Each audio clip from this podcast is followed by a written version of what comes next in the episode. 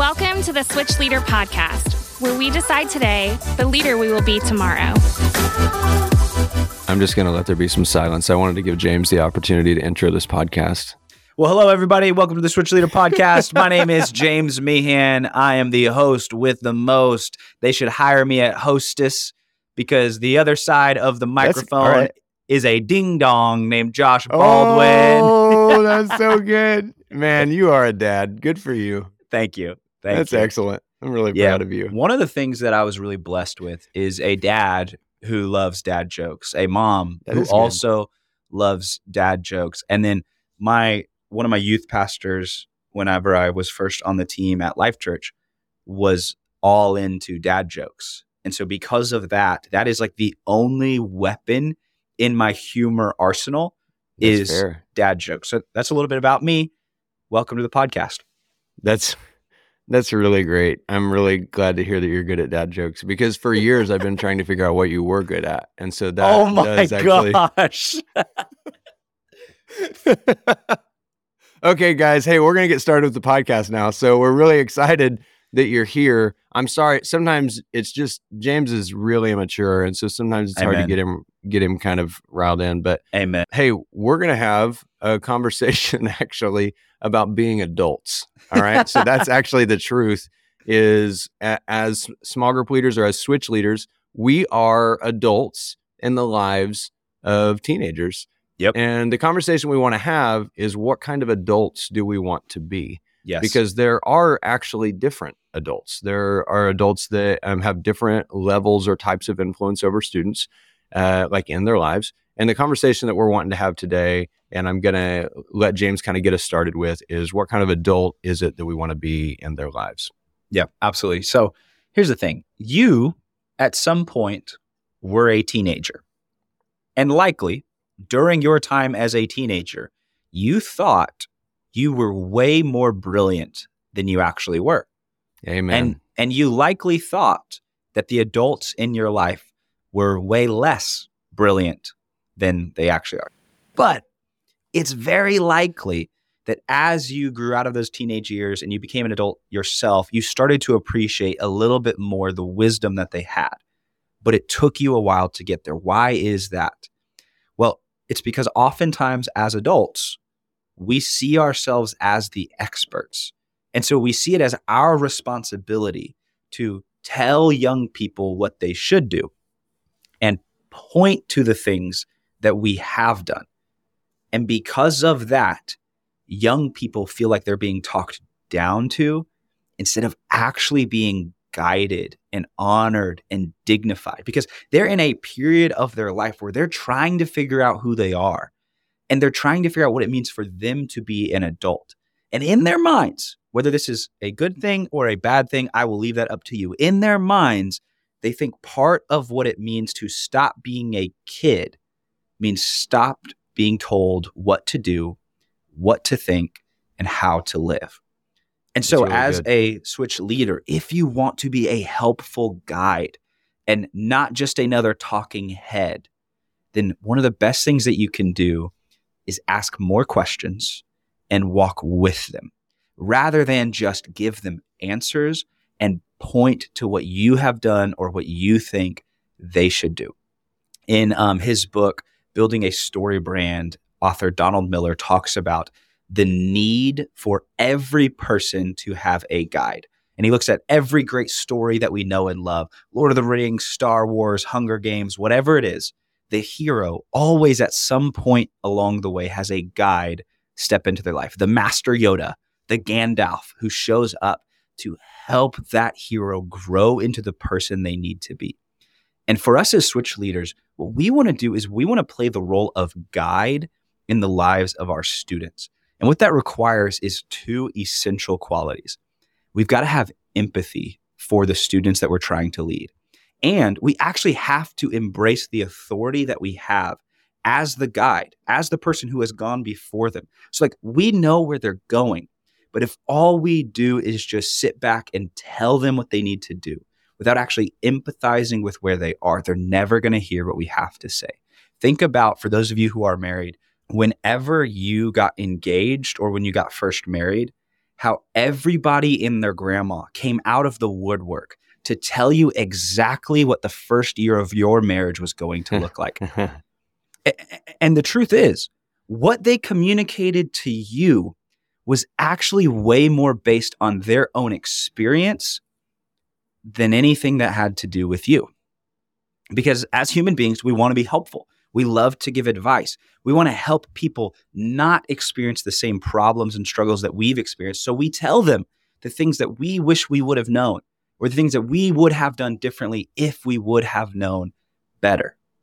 But, but if we're not careful, then we could become like a lot of those voices that we just either tune out and completely, or we could become a voice where our own negative experience unhelpfully shapes someone else's expectation. So for my wife Mandy and I, whenever we got engaged, everybody wanted to tell us about how the first year or the second year or the third, fourth, fifth, sixth, or seventh year of marriage was the hardest year ever. And it was entirely based off of their own experience. And very rarely did those people actually make the time to empathize with us, to figure out where we were in our relationship and understand how they could walk with us towards the marriage that we wanted to have. And so we just recognized it for what it was. And we made the decision that we would not let someone else's negative experience shape our expectations in a way that would not be helpful. We committed, we're just going to do the best we can to have an awesome marriage in year one, two, three, four, five, six, seven, eight, nine, and 10. Now, I'm giving you that example from my own life. But here's the big difference is that my wife and I had the wisdom to be able to separate the advice we were getting from the people who were giving it. What I mean is, we had the wisdom to know that all of those people giving advice were doing it because they cared about us and wanted what was best for us. And they were actually trying to be helpful. Teenagers oftentimes have a hard time doing that. And so if they feel like you're just giving them advice and talking down to them and telling them what they should do, very rarely are they going to be able to appreciate it for what it is an act of love, you trying to help them become who God has created them to be. And so that's why right. I want to warn you against becoming one of those talking heads that just tells them what to do and how they need to think. Instead, do the best you can to be a guide who asks a lot of questions and who walks with them toward the journey that they actually want to go on. Yeah, I think about like I can think of my own kids really easily and think of the times that I have given them reasons for why I need them to do what I want them to do. And probably every parent listening at some point, your answer has been because I told you to. right. So, and in truth, I have said that more times than I can count. And it is it is the least effective strategy. it is a horrible strategy because it's just not a good reason. And all that it ends up doing is pushing your kids away and making them more frustrated and making them feel less understood. And it's fine for you to know that the reason really is because I'm your mom or I'm your dad, and it's my job to know better. And I need you to listen to me and trust me. And so it's fine for that to be a part of like, yeah, I really need them and want them to understand that. But there's a really healthy way that we can help them understand that. And the same is true about the way that we lead students, just like what James is saying there's a healthier way than what often I think is the easier or more direct path.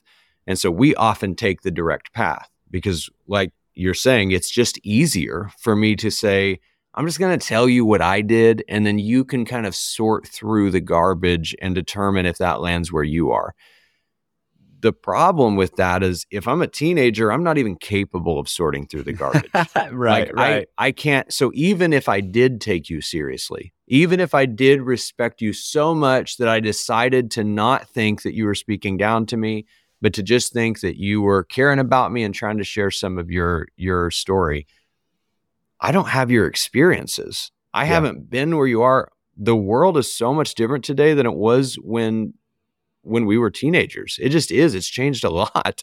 And so my experiences don't line up with my kids' experiences. And it would be unrealistic for me to think that they could just line things up and be like, okay, dad, yeah, I see how that applies to my life. I think I'll take that information and apply it appropriately and make better decisions. Like, yeah, that's just not, that's not how things work. And so I, I love the idea of asking questions and genuinely being a guide. I think that it takes a certain amount of humility to do Hmm. this right. And Yeah. so to be a helpful guide, you actually have to have the humility to believe that the person you're trying to help guide is capable of making their own decisions. Wow. And even if the decisions they make are the wrong ones, then God is capable of rerouting them. Caitlin said that on one of our episodes in the last couple of weeks that, hey, God does a pretty great job of taking our wrong turns and turning them into great people or right right decisions, right? Yeah. It doesn't mean that we always get it right, but we're going to live our lives doing our best to honor God. And along the way, we're going to know that He has plenty of grace to make up for wrong decisions. And so, as adults, as small group leaders, you're going to be helping guide students. And along the way, they're going to make bad decision after bad decision after bad decision. And every now and then, they're going to make some really good decisions. And you're going to get to celebrate them along the way. And when they make those bad decisions, you're going to get to show grace and love and care. And you're not going to be like, man, I told you not to do that. Like, why'd you do that? I told you not to. No, you're going to say, man, that sounds that sounds really bad. I'm like, I'm sorry that that's where you're at. Let's talk about it a little bit. I think that the students in my life that I got to speak directly into, I only got to do that because they came to me. Yeah. But I but otherwise I didn't, right? Yeah. Like I it, it didn't mean I didn't speak to them or care for them or listen. Like I was direct and intentional to have conversations. But I didn't get to just speak my mind and really share more boldly, you know, more bold guidance unless it was clear that they trusted and respected me enough that they were coming to me saying, No, I want your thoughts. Yes. I want your opinion. That's totally different. And so there there are times that you absolutely are going to be allowed to do that. The interesting thing is that even in those times, it's important that you remember you shouldn't be making the decision for them. You Right. should still be guiding them to make their own. That's so good. Yeah. As you're saying that, what it's making me think of is like how important it is for us to resist the urge to jump to the conclusion. Because then what we end up doing, like even if a student comes to you and describes this thing that they're navigating, that is difficult. And it might feel like they're inviting you to give them advice and tell them what to do. It, it could also just be that they're wanting to process this out loud and they just want Right. somebody to listen. And, and so if you jump in too quickly with that advice, you you might be mistaking them just processing for them asking you to solve their problem. For those of you who are married, once again, this will probably make sense to you, but you have probably experienced a time where your spouse was describing a struggle they were navigating or a problem that was frustrating them. And if you're anything like me, then when your spouse does that, your immediate gut, visceral reaction is to tell them what the answer is and how to solve the problem I have literally never done that because you, You are way more holy than I am. ever, but don't ask Casey. Yeah. But I've But- never done it. Right, but but that that example that we've probably all experienced, we can probably think of something in our minds. Maybe you're not married, maybe you've had a boyfriend or girlfriend do the same thing, or even just a friend. Where actually what they're wanting to do is just say out loud the thing that has been weighing them down. Yeah. And what they're not looking for is an answer. They're looking for somebody to listen. Now, now, I'm not saying that all you do is just listen passively. I think what you do is you respond to that with either some version of, hey, like, I really appreciate you sharing that. Can you just tell me more about how that's making you think and what it's making you feel? Or you can respond with, hey, like, that's really, like, I really appreciate you trusting me with that information. What would be most helpful from me for you? Like, that is one of my go to questions when people share something with me. What would be most helpful from me for you? And oftentimes they will then tell me either, honestly, like you just listening is really helpful, or I'm coming to you because I'm looking for advice. And if that's the case, then it's like, oh, okay, so you actually are inviting me in, you are giving me permission. And even if that's what they say, I don't immediately give them advice. I will usually ask one, two, three, four, sometimes five more questions Author Stephen Covey says that one of the most important things you can do is seek understanding before seeking to be understood. Because what they may have shared with you is a slice of the pie, but you don't actually know the rest of it. And if we're not careful as human beings, we can assume that the rest of the pie is just whatever we experienced in a similar situation. And we want to be really thoughtful and careful as helpful guides for these students that we are not just giving advice to the younger version of ourselves, but we're actually mm. speaking to that student right where they are with whatever wisdom would be most valuable to them. Now, I will say this there is a time and a place to give clear and direct answers. Absolutely. If yes. you look at the scope of the Bible, there is a time where God gives very clear commands. And there are times where when we read the story of the Bible, it's a little bit less clear what God is saying. But God is showing us through the examples of people, some good examples, some bad examples, the wisdom that we are meant to draw upon. There are times where Jesus says very clearly, This is the thing. And there's other times where he asks questions, or he tells a parable, or he models something different. And so for us as switch leaders, if we are following the example of Christ, I think one of the best things that we can do is take time to understand what it is the student is actually looking for so that our response can be the most helpful thing possible. Because at the end of the day, if all you're doing is giving them answers and telling them what you would have done if you were in their situation or what you did do when you were in their situation, it won't take long before they just stop listening to you. Yep. But if you're willing to listen, to have the humility to hear what they have to say, to listen with empathy, and to trust that God has put you in their life for a reason, and that when the time comes to give advice, they'll be ready to receive it. And if it's not that time yet, then coaching them and asking them questions and helping them say the things out loud that they already know and trusting that God is going to use whatever decision they make for the best possible outcome. That that's when you really do become a helpful guide. People who students continue to go back to over and over and over and over for advice and guidance and wisdom are not people that are just giving answers. People who continue to have repeat customers who just keep coming back because they want to have conversations are people who are really good guides because they know if I go to this person, they're not just going to tell me what to do. They're going to help me think through this to realize that I already know what to do. And so our goal with students isn't to tell them the next step. It's not to tell them what they're supposed to do.